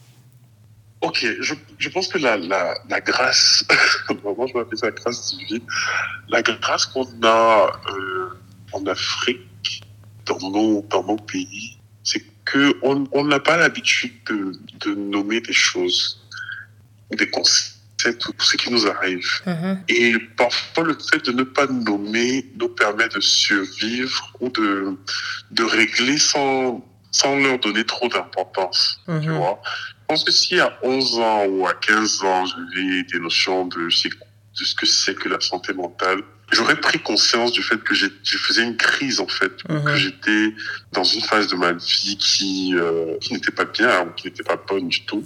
Ça m'aurait plongé dans une dépression où il aurait peut-être fallu que je consulte et, ce genre de choses-là. Je considère que c'est une grâce parce que d'autres passent par là mais ne s'en sortent pas. Moi, j'ai réussi à m'en sortir et je pense que je m'en suis sorti parce que je n'avais pas nommé en fait ce que je vivais. Je n'avais pas mis un point sur tout ce qui n'allait pas dans ma santé mentale. J'essayais juste de régler un problème. Aujourd'hui, avec ce que je sais et comprends de la santé mentale, je fais beaucoup plus attention à ce à quoi je donne mon énergie. Je concentre euh, mon énergie sur moi et sur ce que je veux et sur ce dont j'ai besoin. Et j'essaie de faire en sorte que ma paix soit la chose la plus importante. Mhm. Donc, si je me retrouve dans une situation qui ne m'arrange pas, je trouve les moyens de m'en sortir. Si je sais qu'une situation ne va pas être facile pour moi, je l'évite ou alors je me prépare à la vivre. Donc, c'est autant de mécanismes, en fait, que j'ai mis en place aujourd'hui, personnellement, pour pouvoir gérer ma santé mentale, que je considère étant beaucoup plus fragile qu'elle l'a été avant. D'où proviendra cette fragilité Parce que tu as appris à nommer ce que tu vis ou parce que tu es un peu plus curieux, plus exposé à plus d'informations? Il y a la partie nominative je vais dire ça comme ça, mais je suis sûr que c'est pas le bon mot. Mm. Il, y a, il, y a, la partie où j'ai réussi effectivement à mettre le doigt sur ce que je vis ou sur ce qu'est la santé mentale et comment est-ce que ça peut m'affecter. Mais je crois que c'est surtout parce que je me suis rendu compte de l'importance de ma vie et du fait que je sois beaucoup plus proche de ma mort, entre guillemets. J'ai un besoin aujourd'hui de vivre ma vie pleinement. Besoin que je n'avais pas avant. Avant, j'étais, j'étais un enfant, je, je grandissais, tout simplement. Aujourd'hui, j'ai conscience que je ne vais pas vivre éternellement, ou j'ai beaucoup plus conscience que je ne vais pas vivre éternellement. Et j'ai donc envie de rendre les années qui me restent beaucoup plus enrichissantes, plus joyeuses. Et donc, j'évite au maximum ce qui peut plomber cette joie-là ou ce, ce bonheur. Quand je, je parle de fragilité, justement, c'est que j'en ai beaucoup plus conscience aujourd'hui où je comment dire ça j'ai beaucoup plus de problèmes d'ailleurs. Faut dire ça aussi comme ça. J'ai beaucoup plus de problèmes. Et ça fait que voilà je suis aussi beaucoup plus conscient de ce que ma santé mentale est, est importante et donc fragile et qu'il faudrait que j'en prenne soin. Avant je n'avais pas conscience de de cette santé mentale et donc forcément je n'y prêtais pas attention. Et voilà, c'est ça qui a fait, ça qui a fait ma force. Je ne sais pas si je dois dire ça comme ça, mais voilà. Aujourd'hui, est-ce que tu consultes ou alors ta paix c'est la priorité et ce qui ne te permet pas d'être en paix, que ce soit avec toi-même ou avec ton entourage, tu, tu l'écartes mhm. juste. Oui, c'est les deux. Alors, j'ai consulté, je ne consulte plus. C'était parce que je vivais une sorte de burn-out au travail. Mhm. Dans la consultation, j'ai aussi parlé finalement de ma vie personnelle. Et je crois qu'il y a beaucoup d'aspects de cette consultation qui m'ont aidé à, encore une fois de plus, à comprendre d'où est-ce que je venais, où, où est-ce que j'allais, comment est-ce qu'il fallait que je me positionne par rapport à tout ça. Mm. Mais oui, à côté de ça, il y a toujours cet aspect de d'avoir conscience du fait que, écoute, il me reste peut-être deux ans. et donc, je juste pouvoir vivre tranquillement. Et donc, cette tranquillité-là exige que je prenne des décisions qui m'arrangent, mmh. éliminer ce qui me dérange puis protéger, euh, protéger ce, que, ce que je veux. D'accord. Et pour ceux qui ne peuvent pas consulter, qui n'ont peut-être pas les moyens, qui n'ont peut-être pas accès, si tu devais partager un conseil, comme tu partagerais à, à tes amis, euh, qu'est-ce qu'ils peuvent faire pour prendre soin d'eux? J'aime bien ta question parce que euh, déjà la consultation c'est pas moi qui l'ai payée, hein, c'est pour ça que je l'ai faite. Donc pour que ce soit clair. Sinon je n'aurais pas fait ça qui est fou. C'était un, un bénéfice qui était euh, inclus dans mon assurance euh, maladie et tout mm. ça. Donc j'en ai, j'en ai profité. Mais ce que ça m'a permis de comprendre, c'est que parfois on a juste envie de parler. Le psy ou le spécialiste en mental health à qui je parlais ne me disait pas forcément grand chose. Mais il me donnait juste l'attitude de parler de dire tout ce qui me sortait, tout ce que j'avais envie de dire, tout ce que je voulais dire et tout ça. Et je pense qu'on n'a pas souvent cette chance, encore une fois de plus. On n'a pas cette chance parce que ceux à qui on parle ont envie de nous parler aussi. Et ça fait qu'on se retrouve dans un ping-pong où finalement l'énergie qu'on espérait libérer, on arrive à la libérer, mais on reçoit l'énergie de l'autre personne aussi. Donc finalement, on en reçoit toujours aussi euh, rempli de, de mauvaises énergies. Pour moi, il faut espérer trouver quelqu'un à qui on peut souvent parler, quelqu'un qui sait écouter. C'est quelqu'un qui va te dire, OK, je te laisse parler. Je peux te poser une ou deux questions, mais je te laisse parler. Parce que ça permet de, de s'entendre, de s'écouter, de comprendre, d'analyser des choses à voix haute, en ayant quelqu'un qui guide aussi un peu la réflexion. Ça, ça, franchement, je trouve que ça aide beaucoup. Et euh, bon, tout le monde n'est pas un mental health spécialiste, mais il y a des personnes qui ont des, des aptitudes naturelles et qui peuvent réussir à faire ce travail-là. Il faut juste pouvoir encadrer ça et le faire. Donc définitivement parler aux bonnes personnes. Euh, écrire, c'est quelque chose qui m'a aussi aidé. Je pense que écrire, c'est pas un photo. Je pense que c'est quelque chose vraiment qu'il faut euh, apprendre à faire parce que ça aide beaucoup. Et puis, euh, le dernier point, qui est aussi quelque chose que j'ai appris récemment, c'est qu'il faut pas forcément décider. On a une mauvaise habitude de vouloir toujours décider quand on a un problème. Je pense qu'il faut se donner le temps de réfléchir et décider quand les choses sont claires. Ça, c'est vraiment quelque chose que j'ai appris très récemment, hein, bizarrement. Mm. Mais euh, voilà, ça m'aide beaucoup et euh, je pense que ça pourrait aider aussi. Ces trois conseils qui sont définitivement importants, ils sont clairs, ils sont précis et j'espère que chacun à son niveau en fera bon usage, surtout s'ils n'ont pas accès à ces centres. C'est qu'il y a pas mal de centres aujourd'hui, euh, la communauté essaie de créer des centres dans, dans divers pays où ils essayent d'implémenter des, des centres d'écoute. Mais voilà, si vous n'avez pas... Parler, parce que j'aimerais d'ailleurs en savoir un peu plus. Donc peut-être en offline, on en, on en reparlera. Oui, il n'y a pas de souci. Euh, mais oui, ce que tu dis, tu m'excuseras de rajouter ça. Ce que, ce que tu dis me, me rappelle qu'en fait, il faut, faut lire. J'ai parlé d'écrire, mais lire, c'est bien. Écouter des podcasts comme le tien, c'est bien aussi. Pas, pas parce que j'essaye de faire ta publicité dans ton podcast, mais vraiment parce que, comme je disais tout à l'heure, c'est bien que les gens se rendent compte qu'ils ne sont pas seuls à vivre ce qu'ils vivent. Hmm. Et parfois, en écoutant quelqu'un d'autre, on arrive à résoudre un problème à partir de solutions qu'on n'avait pas imaginées. Hmm. En lisant un livre, on arrive à voir des situations qu'on n'avait pas euh, vécues et à comprendre comment est-ce qu'il faut les résoudre. Donc, euh, s'ouvrir hein, de manière générale, donc c'est ce que je dirais, il faut s'ouvrir au monde. Se cacher n'est pas la solution, à mon avis. Hmm. Alors, il y a une question qui m'est qui m'est venue et je me suis demandé si Peut-être toi aussi tu es passé par là, ou quand tu décides finalement de relâcher la pression, est-ce que tu t'es retrouvé à te demander quel genre de gay tu vas être? Malheureusement, c'est le cas en Afrique où, il faut appartenir soit au masculin, soit au féminin. Tu as rarement quelqu'un qui va accepter, l'un des deux camps qui va accepter que tu sois au milieu. J'ai vécu une grosse discrimination par rapport à cela parce que je ne me considérais pas forcément comme butch, je ne me considérais pas comme butch, mhm, je ne me mhm. considérais pas comme femme non plus. Donc j'étais au milieu et j'étais perdue parce que j'avais très peu de personnes qui étaient comme moi au milieu. Donc, est-ce que ça t'est arrivé à un moment donné Attends, ne ris pas, c'est sérieux, je te promets que c'est sérieux. Et je, je, me demande, parce que autant tu parlais avec euh, que vous, aimeriez avoir, tu aimerais avoir le point de vue d'une fille, je me demande aussi si ça t'est arrivé de te demander, ok, est-ce que je serais entre guillemets, hein, l'homme fort, est-ce que je serais poisson braisé, comme ils disent souvent, recto verso?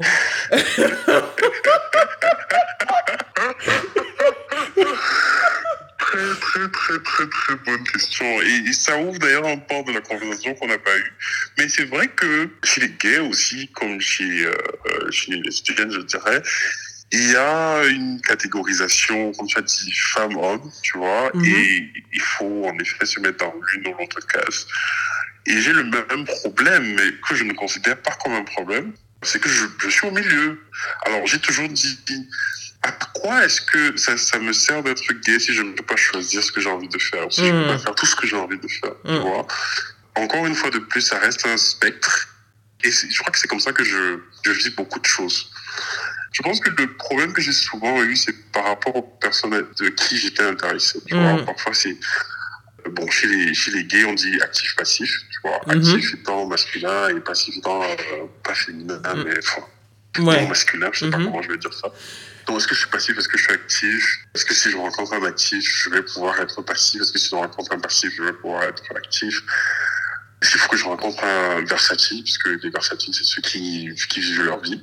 Est-ce que, je, est-ce que je, je, je, vais pouvoir m'assumer en tant que versatile? Parce que c'est vraiment ce que je recherche. Donc oui, ça, la question se pose. Mais comme les rencontres gays sont pour la plupart euh, sexuelles, ça se décide souvent très vite, tu vois. En quelques questions, on a réglé l'affaire. Euh, mieux on va se rencontrer ou non, on va pas se rencontrer du tout. Mm-hmm. Du coup, je pense que je ne développe pas beaucoup là-dessus. Maintenant, si je cherche à, être dans une relation, ou si je, comme je suis d'ailleurs dans une relation et que j'essaie de, de comprendre comment ça va fonctionner, je veux forcément aller vers quelqu'un qui a la même ouverture d'esprit ou qui est aussi au même endroit du spectre que moi, mm. disons ça comme ça. La même flexibilité. ça va être facile, voilà. Oui. Mais les mêmes, euh, enfin, il y a, y, a, y a une sorte de, je sais pas envie d'utiliser le terme racisme, envers ceux qui sont passifs, parce que voilà, ils sont parfois efféminés, ou on leur attribue des, euh, des caractères féminins, ce genre de choses. Porte-drapeau. Je sais pas pourquoi, parce que de toute façon, on est dans le même sac.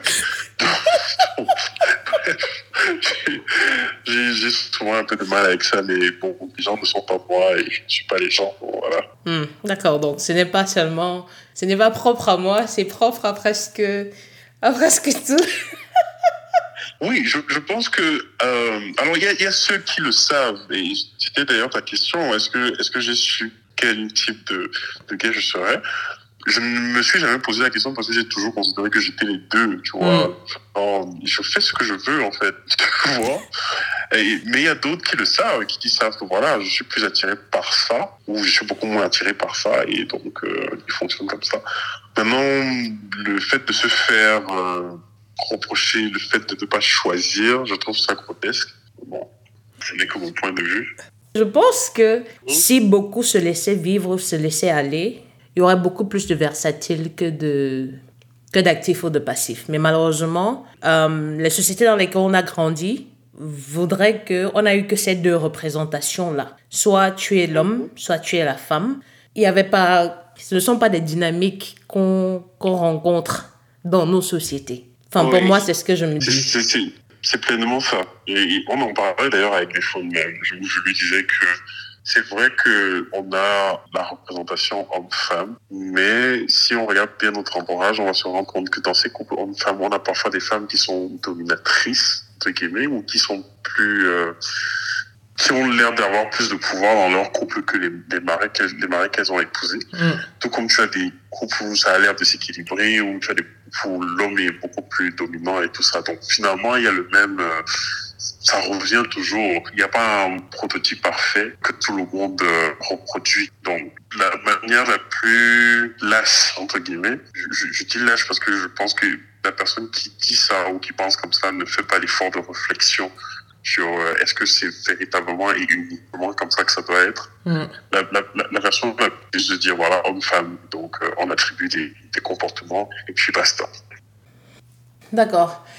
Ah, merci, merci d'avoir répondu. Merci d'avoir pris ce détour avec moi. C'était, c'était vraiment intéressant. Alors, tu disais être en couple. Est-ce que les enfants, vous, vous avez pensé aux enfants? Est-ce que ça se fera? Et aussi, au mariage, est-ce que vous avez pensé au mariage? Est-ce que vous avez pensé aux enfants? On en a souvent discuté tous les deux bien avoir des enfants. On a même déjà plus ou moins rigolé sur qui sera quel type de, parents c'est très mignon d'avoir ce genre de conversation là c'est c'est incroyablement mignon. Mm. Euh, le contexte dans lequel on vit fait que si on doit adopter ou si on doit dans ce sens-là, ça ne sera certainement pas ici. Il faudra trouver comment sortir finalement de ce continent ou aller vers des, des endroits où c'est un peu plus accepté et où on peut se permettre de le faire. Mm. Euh, et c'est et c'est la même chose pour le mariage. Le mariage, par contre, j'ai le mariage gay ne m'attire pas. Pas parce que j'ai un problème avec le mariage gay, mais parce que je vois le mariage comme un truc que les hétéros font. Et ça fait que si tu m'invites à ton mariage, je vais venir, hein, je vais être content, machin et tout. Mais je, je, je ne visualise pas un mariage pour moi-même. Même si je pense que des déclarations d'amour ou ce genre de choses qui peuvent être hors mariage sont tout aussi belles. Je pense qu'on n'a pas besoin d'aller à la mairie, je n'ai pas besoin d'aller à l'église. Je considère le mariage, si tu veux, comme un contrat social pour pouvoir avoir des bénéfices, payer moins d'impôts ou euh, voilà, avoir plus d'argent, ce genre de choses. Mm. Mais pas comme, euh, pas comme un acte symbolique qui prouverait mon amour à quelqu'un. Je, trouve ça un peu bateau. D'accord. Donc, si le choix t'est donné, tu ne te marierais pas. Ouh, c'est bien la question. Alors si je me marie, si je me marie, ce sera pour la cérémonie. Tu vois, c'est pas, c'est pas pour le concept même du mariage. C'est juste pour faire une fête où je serai bien habillé, on sera bien habillé, on va danser, on va manger, on va rigoler. Voilà. Tu vois, c'est ça en fait le mariage pour moi. Mm. Mais le mariage comme étant un acte qui me lie à quelqu'un pour la vie, machin et tout, je n'en ai pas besoin parce que de toute façon, le mariage n'empêche pas le divorce, donc rien dans le mariage ne m'empêchera de sortir de ce mariage, tout comme rien dans la situation que je vis actuellement m'empêche de vivre jusqu'à la fin de mes jours avec cette personne. C'est vraiment à ce niveau-là. J'aime beaucoup ta philosophie de vie. C'est-à-dire que on sent un travail sur soi qui a été euh, très approfondi et dont les résultats ne sont que... euh, c'est magique en fait. C'est très beau. C'est très beau tout ce que tu dis. C'est très très beau. Merci de dire ça comme ça, ça me fait plaisir. J'irais remercier euh, Jérôme de 11 ans, de 12 ans qui pleurait et tout ça. Peut-être qu'il en a besoin. On a tous besoin d'aller consoler ces, ces, ces enfants qu'on était. On a tous besoin de ça. Alors, les, les, les prochaines, je sais pas, je sais pas si ça s'applique à toi parce que ta philosophie de vie est, est tellement très claire. Et, très bizarre. non, elle ne souffre d'aucun imbroglio. Vraiment, c'est clair comme l'eau de roche, comme on dit souvent. Mais est-ce que pour ceux qui s'interrogeraient à la maison, tu vois, pour le, le, jeune Jérôme qui se cherche encore, qui n'a peut-être pas encore développé cette philosophie ferme de la vie, est-ce que tu lui dirais qu'il peut être gay et toujours croire en Dieu Alors, euh, c'est une question que j'aime aussi beaucoup. Parce que je, je, disais au début que je suis issu d'une famille très religieuse et tout ça, Mhm. très religieuse et pratiquante et tout ce que tu veux. Et que avec le temps, je suis devenu pratiquant ne serait même pas le terme. C'est-à-dire que je crois fermement en Dieu. C'est-à-dire, il n'y a pas des jours où je me dis euh, Dieu n'existe pas. Mhm. Vraiment, tout ce que je fais ou euh, les prières que je fais le matin ou que je fais le soir ou que je fais même dans la journée, voilà, je les adresse à Dieu. Parce que j'ai la conviction qu'il y a un Dieu qui existe et que, voilà, qui m'entend. La preuve, c'est que j'ai ce que je veux. Donc, euh, voilà, ça ne vient pas de n'importe qui. Ça ne vient pas de n'importe qui. Donc, il y a ça. Mais à côté de ça, il y a l'Église qui rassemble un, un, ensemble de personnes qui n'ont pas la même vision et qui ne comprennent même pas, pour moi, ce que c'est que le- la religion. On ne peut pas être en train de dire qu'une religion est amour et se retrouver en train de haïr les anges. C'est-à-dire, c'est quelque chose que je ne conçois pas. Je, suis souvent à l'église parce que c'était une habitude que j'ai, que j'avais depuis l'enfance. Mais à chaque fois que je suis allé à l'église récemment, je me suis retrouvé avec euh, des pasteurs qui prêchaient contre l'homosexualité ou contre les défiances du monde et tout, et patati et patata. Et j'ai regretté, en fait, parce que je me suis dit, j'aurais préféré que l'Église dise, ou bien que les pasteurs disent que Dieu est contre, ou bien Dieu n'admet pas l'homosexualité, ou c'est dans la Bible, donc forcément il faut le dire, mais Dieu est amour, tu vois. Et donc, pour cette raison-là, quel que soit ce que tu vis, ou quel que soit ce que tu es, il faut que tu saches que Dieu t'aime, et c'est le plus important. Et il t'aime parce que, voilà, c'est lui ton créateur, euh, il veut, il veut, il veut tout ce qu'il y a de bien pour toi. Je veux dire, pour moi, la religion, l'église, c'est un peu comme des coachs de vie, tu vois. C'est-à-dire qu'on y va pour trouver la paix, on y va pour trouver l'amour, on y va pour trouver une communauté de personnes qui nous élèvent. Mais l'église aujourd'hui, c'est, totalement l'inverse. C'est la raison pour laquelle je ne vais plus à l'église. Mhm. Maintenant, euh, ça ne m'empêche pas de croire en Dieu. Ça ne m'empêche pas de remettre en cause euh, euh, ce que les hommes ont écrit dans la Bible. Ça ne m'empêche pas d'utiliser mon cerveau, tout simplement. Je demandais un conseil, si, si j'avais un conseil à donner, je pense qu'on peut être gay et croire en Dieu. Je pense qu'on peut être gay et être très actif à l'église. Maintenant, il faudrait juste qu'on se, comment dire ça? Pas qu'on se donne des limites, mais qu'on sache pourquoi on y va, tu vois. Mhm. Parce que tu n'es pas, on n'est pas dupe. On sait bien qu'il y a des homophobes à l'église, mais est-ce que tu vas pour euh, vivre l'homophobie ou est-ce que tu vas... Je veux dire, il faut savoir pourquoi tu vas à l'église, tout simplement, Mhm. et te concentrer là-dessus. Si tu vas parce que la communauté te donne la joie, tu vois, parfois tu vas à l'église, on chante des cantiques et tout ça, et ça te met dans un état euh, de joie et de paix, bah va à l'église pour ça et oublie le reste, tu vois. Moi, ce serait ça. D'accord. Alors, je crois que ça, c'est ça, c'est la dernière. Je suis en train de me demander si je veux te la poser maintenant ou après ton portrait chinois. Mais je suis originaire d'un pays, mais tu résides dans un autre. Quel serait ton vœu ou ton souhait pour la communauté LGBT de ces deux pays-là? Ah, ok. Mon, mon vœu le plus cher, je pense, ce serait que cette communauté-là ait le pouvoir économique. Parce que le monde aujourd'hui ne fonctionne qu'en fonction de ce pouvoir-là. Et je pense que si de plus en plus on a des figures, qu'elles soient politiques ou euh, publiques, qui sont gays et qui ont réussi, ça donnera plus de force aux autres gays qui se cachent de, voilà, de se dire, je peux y arriver, je peux réussir, c'est pas parce que je suis gay que je suis un raté. Mm. Et ça éduquera aussi les autres. Ah oui, mais c'est pas parce qu'il est gay qu'il est con, ou c'est pas parce qu'il est gay qu'il peut pas faire ça. Hmm. Et je parle de pouvoir économique parce que tous les autres pouvoirs, honnêtement, on a essayé, ça ne donne pas. il, faut, il, faut aller, euh, il faut aller là où les gens comprennent. Et je pense que ce serait ça. Je pense que les gens vont arrêter un peu de, de donner autant d'importance à la sexualité ou aux orientations sexuelles et se Mm. concentrer sur le fait que en fait, quel que soit ce que tu es ou quelle que soit la personne que tu aimes, tu peux réussir, tu peux arriver là où tu veux aller, tout simplement. Ton orientation sexuelle ne te définit pas, en fait. Totalement. Je, ne comprends même pas pourquoi c'est un débat. Est-ce qu'on marche avec nos, appareils génitaux euh, en carte d'identité Non. Hmm. Pourquoi est-ce que... Euh, je, comme je dis, je comprends pas, mais bon.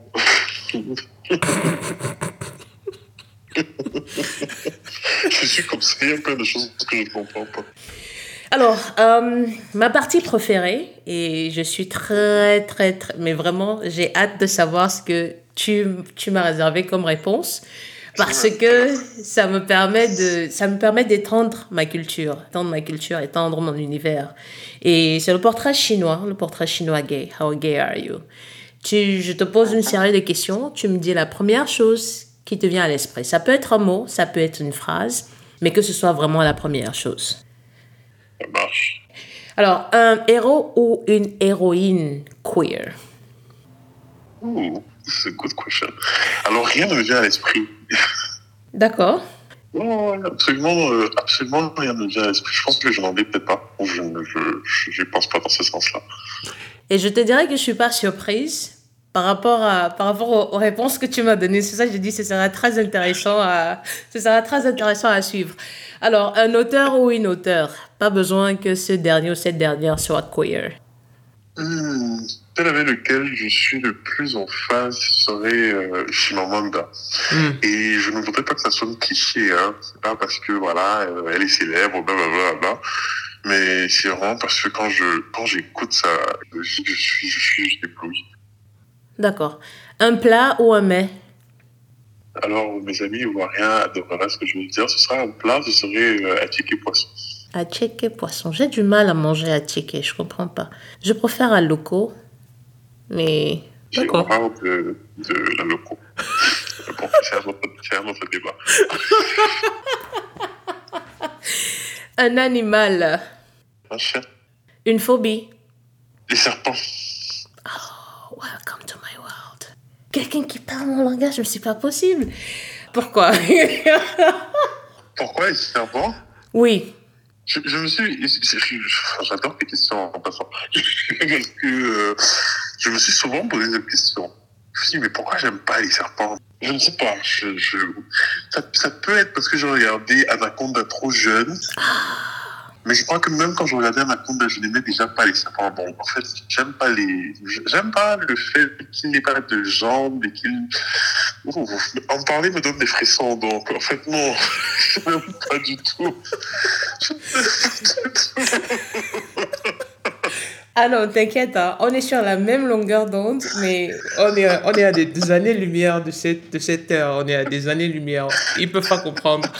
Euh, un hobby. Mmh, rire. Je pense que ça, c'est mon, mon plus bel hobby, ça. C'est hors du commun, mais ce serait ça. Effectivement. C'est-à-dire que tu ris seul ou tu fais rire les gens ou ils te font rire. Euh, j'adore. C'est vraiment quelque chose que j'aime beaucoup. Ok. Une série queer. Ah, enfin, je suis très oublieux du coup. Mais il y en a une là que j'aimais beaucoup. Euh, J'oublie le titre de cette série. C'est une série où il y avait. Euh, je crois qu'ils étaient quatre, c'était un groupe de quatre amis. Et quatre amis, vraiment, euh, chacun, des, euh, chacun des amis avait une, était une sorte de caricature, en fait, de gay. Mm. dire, il y avait le, le, le passif efféminé, il y avait l'actif frivole qui, qui couche avec tout le monde, euh, il y avait euh, le, dans le beau gay qui n'arrive pas à se mettre en couple. Queer as folk Non, non, non, non, c'est pas celle-là. Celle D'accord. Mais je vais, je vais retrouver le titre. Dès que ça te revient, bah écoute, tu me la donnes en off et je la rajoute aux notes de l'émission. Ça marche. Et un film queer. Oh, il y en a plusieurs, mais il y en a un que j'ai aimé et dont je dis aussi le titre. Mais je peux, je peux dire de quoi ça parlait. Ça racontait l'histoire d'un garçon qui vivait avec sa sœur et son, son neveu et qui est tombé amoureux du frère de son meilleur ami. Alors son meilleur ami est allé en, vacances dans un, dans un état des États-Unis et puis il a commencé à discuter avec le frère de l'ami en question. Ils sont tombés amoureux. Une très belle histoire d'amour, en fait. C'est un film que j'ai regardé une dizaine de fois, je crois. Et d'ailleurs, je pense que si je retrouve son titre, je vais le regarder encore. Et Bien sûr, je t'enverrai, je t'enverrai les titres. Je, je, je vais chercher. Je, je comprends pas pourquoi j'oublie les titres. Mais bon, c'est normal, j'oublie vraiment beaucoup de choses. Ce n'est pas grave, tant qu'on peut rattraper dans les notes de l'émission, c'est le plus important. Alors, Jérôme, j'aimerais te dire, mais infiniment merci. Merci pour la confiance, d'avoir accepté de te dévoiler avant que je te connaisse. Merci pour le temps pris, merci pour la sincérité de tes réponses et leur profondeur également. Ta philosophie de vie est juste euh, incroyable. Et je vais réécouter l'interview, prendre des notes pour moi-même parce que voilà, on apprend tous les jours.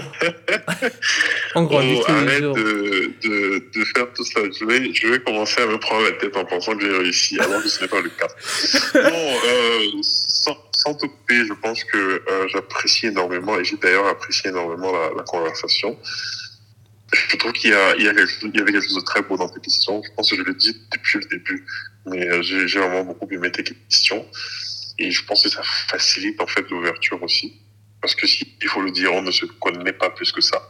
Donc, euh, j'ai passé un bon moment où je passe un bon moment et voilà, j'en suis reconnaissant aussi. Merci, merci énormément. Alors, est-ce qu'il y a une question que tu aurais aimé que je te pose et que je ne t'ai pas posée? Oui. D'accord. Bien sûr. est-ce que tu es en couple et est-ce que tu es heureux en couple? Attends. C'est mon sujet de prédilection. Je l'ai dit, mais tu m'as pas posé la question. Alors, je te la pose. Est-ce que tu es heureux en couple? Voilà. Maintenant, je peux répondre. um... Écoute, hein, tous mes amis gays, ce n'est pas un cliché, hein, mais vous êtes tous pareils. C'est-à-dire vraiment amoureux. Quand je dis amoureux, c'est amoureux de l'amour. Voilà, ça, c'est avec tellement de poésie et c'est tellement beau. Je prends énormément de plaisir chaque fois à, à vous écouter parler de vos vies. Voilà. Donc, est-ce que tu es heureux? Oui, je suis. Euh, je suis très heureux en fait, et, et, et, je tiens à le dire parce que euh, on vit dans un monde où ils vont mieux dire qu'on est malheureux qu'heureux. Mais je suis très heureux en couple. Ça fait bientôt quatre ans que je suis dans ce couple-là. Wow. On a des hauts et des bas, évidemment, mais je pense qu'il y a une base. Euh, qu'on a construite quand on s'est rencontrés. Et c'est cette base qui nous permet de traverser toutes les étapes de ce couple-là. Et donc, je suis, vraiment content parce que ça change la vie. Ça, ça met beaucoup de choses en perspective. Et euh, ça permet aussi d'être normal finalement parce que voilà, j'habite, je, vis d'ailleurs avec, avec mon partenaire voilà, il n'y a rien de plus beau que de rentrer chez soi et d'avoir quelqu'un qui est là, qui, avec qui parler ou se disputer même, dormir avec quelqu'un qu'on aime et tout ça. Je sais que dans le monde gay, c'est très rare parce que, bah, écoute, tout le monde aime le sexe. Mais ceux qui sont fleurs bleus et qui pensent que ça vaut le coup, je pense qu'il faut le faire. Ça ne signifie pas que je ne serai pas blessé ou que je ne vais pas avoir euh, des peines de cœur, mais pour moi, ça vaut, ça vaut, euh, vaut le détour. Comment vous vous êtes rencontrés Écoute, On s'est rencontrés par un soir de, de mai. je venais d'arriver dans la ville dans laquelle je, je vis actuellement d'ailleurs. Et euh, je voulais rencontrer des gens parce que je ne connaissais plus personne. Donc, je suis allé sur l'application et je me suis mis à discuter avec cette personne-là. Hmm. Une personne qui était beaucoup plus jeune. Et habituellement, c'est euh, non, je ne veux pas discuter avec les gens plus jeunes, dire tout ça. Mais on a discuté un peu et puis on a décidé de se rencontrer pour discuter, tu vois. Et c'est ce qu'on a fait. Quand il est venu là où j'étais, je ne suis pas tombé amoureux du premier coup, mais disons que j'ai aimé ce que j'ai vu la première fois. Mm. Donc, on a causé longtemps vraiment longtemps de tout et de rien. Et puis après, il est rentré. Et le lendemain, il m'a pas fait signe. Et je me suis dit, waouh, c'est la première fois que ça m'arrive ce genre de conneries-là. Comment ça se fait que, tu vois, quand tu rencontres quelqu'un, tu fais le beau, tu es vraiment au maximum de, de ton swag et tout ça. Et le lendemain, la personne ne te fait pas signe. C'est que peut-être que la personne n'est pas intéressée ou que, bah, elle s'en fout, tu vois. Elle n'a Mhm. pas vécu le même moment que toi. J'étais grippé, donc j'éternuais beaucoup quand, quand on s'est vu. Et donc, le lendemain, je lui dis, mais comment tu fais que tu rencontres quelqu'un qui est malade et tu n'essaies pas de savoir si la personne va bien le lendemain? Ça l'a amusé. Et, et à partir de là, on a recommencé à discuter. Et puis, je lui ai dit, écoute, il faut que tu viennes prendre soin de moi. Et donc, euh, il est revenu. Et on a repassé notre soirée à discuter. Bref, en fait, on a, on a eu vraiment cliqué. Mhm. Et euh, voilà, la deuxième soirée était aussi intéressante que la première. La deuxième soirée, on s'est embrassé finalement. Mm. C'est de là que c'est de là que tout est parti. Euh, et on a on a vécu vraiment ce qu'on a appelé tous les deux d'ailleurs un moment de passion. Parce que c'était vraiment très fusionnel et très passionnel euh, pendant quelques mois, quelques semaines. Il faut que je corrige ça. Et après, on a rompu de manière très violente OK. parce que euh, il n'était pas prêt, euh, il trouvait que ça allait trop vite, patati patata. Donc j'ai eu quelques mois de gourmet intense, de gourmet à peine de cœur, Mhm, très mhm. intense. Ivoirien, on se connaît.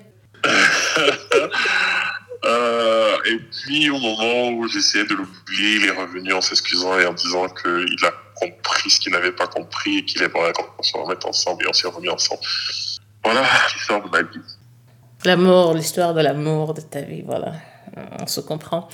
Alors, comme j'ai dit, hein, tu as ouvert la porte. Vraiment, laisse-moi m'installer, je m'installe encore. Pour une autre question. Les dynamiques relationnelles sont différentes quand on sort de l'Afrique. Est-ce que vous avez eu une conversation comme quoi on se met en couple ou c'était donc c'était un accord tacite, c'est-à-dire que les choses se sont passées, puis voilà, on s'est retrouvés à être ensemble. Non, c'était un choix, euh, c'était une décision pour réfléchir et voulu. Mhm. Ce n'est pas arrivé par, euh, par le fait de la, de la vie ou de ce qu'on vivait, c'est vraiment arrivé parce qu'on voulait être en couple. D'ailleurs, je suis content d'avoir été un peu plus explicite dans la première partie de, de ma réponse parce que quand il est revenu, justement, c'est vraiment ce que j'ai demandé. Je lui ai dit, je ne, j'ai pas envie de jouer, tu vois, j'ai pas envie de, j'ai pas envie de m'amuser, j'ai j'ai envie d'être sérieux avec toi Mhm. et je voudrais que tu sois sérieux avec moi aussi. Donc, si tu reviens, on va faire les choses bien, tu vois. Et, d'ailleurs, c'était un 31 slash 1er, 1er janvier, 31 Ouais. décembre. Oh, les fleurs bleues et les dates. C'est c'est tellement beau. Ça veut dire que c'est tellement mignon. Je suis Tu n'as pas jalouse. réussi à me faire, à me, euh, à me faire culpabiliser du fait d'être fleur bleue. Je le heureusement ou heureusement, je ne sais pas. Mais non, je ne souhaite en aucun cas que tu culpabilises, en aucun cas. Mais ça, c'est tellement beau. Et je souhaite qu'il y ait beaucoup plus de personnes qui s'expriment avec autant de, de joie, de laisser aller. C'est-à-dire que le bonheur transparaît dans tes mots. Si je peux le dire ainsi. Oui, Hum, J'espère vraiment que euh, mon partenaire n'écoutera pas ce podcast parce qu'après, je pense qu'il va penser qu'il est le roi du monde et tout ça. Il faut le lui montrer. Il faut le lui montrer parce qu'on ne sait jamais de quoi demain est fait. Je vais étudier cette partie-là. Alors, euh, dans un pays musulman, vous viviez ensemble. Est-ce que ça vous est arrivé de, je vais pas dire de mes aventures, mais d'avoir un regard trop appuyé sur vous, et d'écouter des conversations On va dire ça. Personnellement, non. Mhm. Peut-être que les gens en parlent, mais bon, tu l'as dit, je n'y prête pas vraiment attention. Donc, euh, non. Mais je pense que c'est aussi lié au fait que on donne l'impression d'être euh, tous les deux de la même famille, tu vois. Mm. Ça peut être mon frère ou euh, euh, ça peut être mon cousin, quelque chose comme ça. hum. Et on n'a pas non plus, je, je vais le dire directement, on va dire qu'aucun de nous deux n'est efféminé, tu vois, parce que parfois, le fait d'avoir un des deux qui est très efféminé, qui, qui met la puce à l'oreille aux gens en disant, mais celui-là, est-ce que finalement les deux ne sont pas, et tout ça. Donc, je Mhm. dirais que c'est la chance qu'on a, j'appellerais ça une chance. Mais, pour moi, personnellement, et ça, c'est mon avis, je pense que c'est aussi parce que je ne, je n'en fais pas de cas, tu vois. C'est-à-dire que je ne, je ne fais pas comme si je, tiens, je cache quelque chose. Je suis juste là chez moi avec quelqu'un et puis voilà. Euh, ça ne regarde que moi, finalement. Mais si quelqu'un te posait la question, tu répondrais euh, directement, quoi. Si quelqu'un ose me poser cette question, je pense que je ne vais pas lui répondre, je vais plutôt l'insulter. Euh, pour la simple et bonne raison que, I mean, why do you care? Tu vois? Mais si c'est un ami qui me, qui me pose la question, mon ami, d'ailleurs, tous les amis que j'ai, pour la majorité, du moins, savent, tu vois, et s'il me pose la question, je répondrai. Pas un random guy dans la rue qui va me demander euh, pourquoi je suis avec un homme?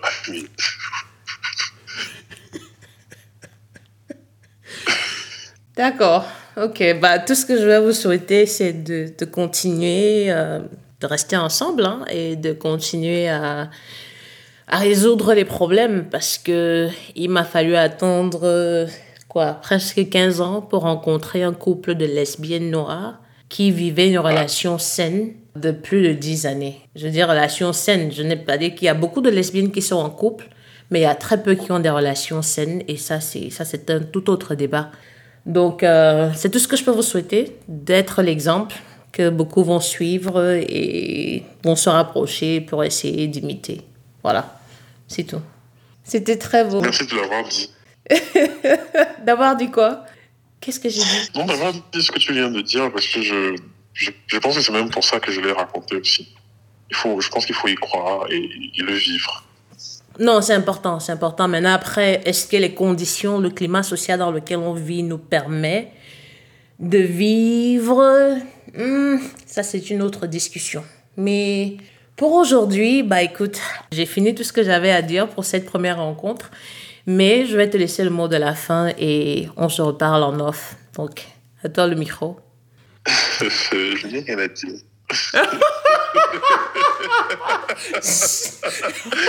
Euh, non, non, alors merci, merci, vraiment merci beaucoup de, m'avoir invité sur le podcast. J'ai passé un très bon moment. Euh, je n'ai pas la prétention de d'espérer même que ce que j'ai dit va faire du sens dans les esprits des uns et des autres, mais si ça en fait, tant mieux. Sinon, je suis content de recevoir aussi des feedbacks, de savoir ce que les gens vont penser. Et puis, euh, bah, bonjour à ton podcast. Je suis d'ailleurs surpris que tu ne m'aies toujours pas envoyé le lien de ce podcast-là. Bon, le souci, c'est moi, je ne me rappelle pas. Et euh, bah voilà, euh, merci encore et à la prochaine.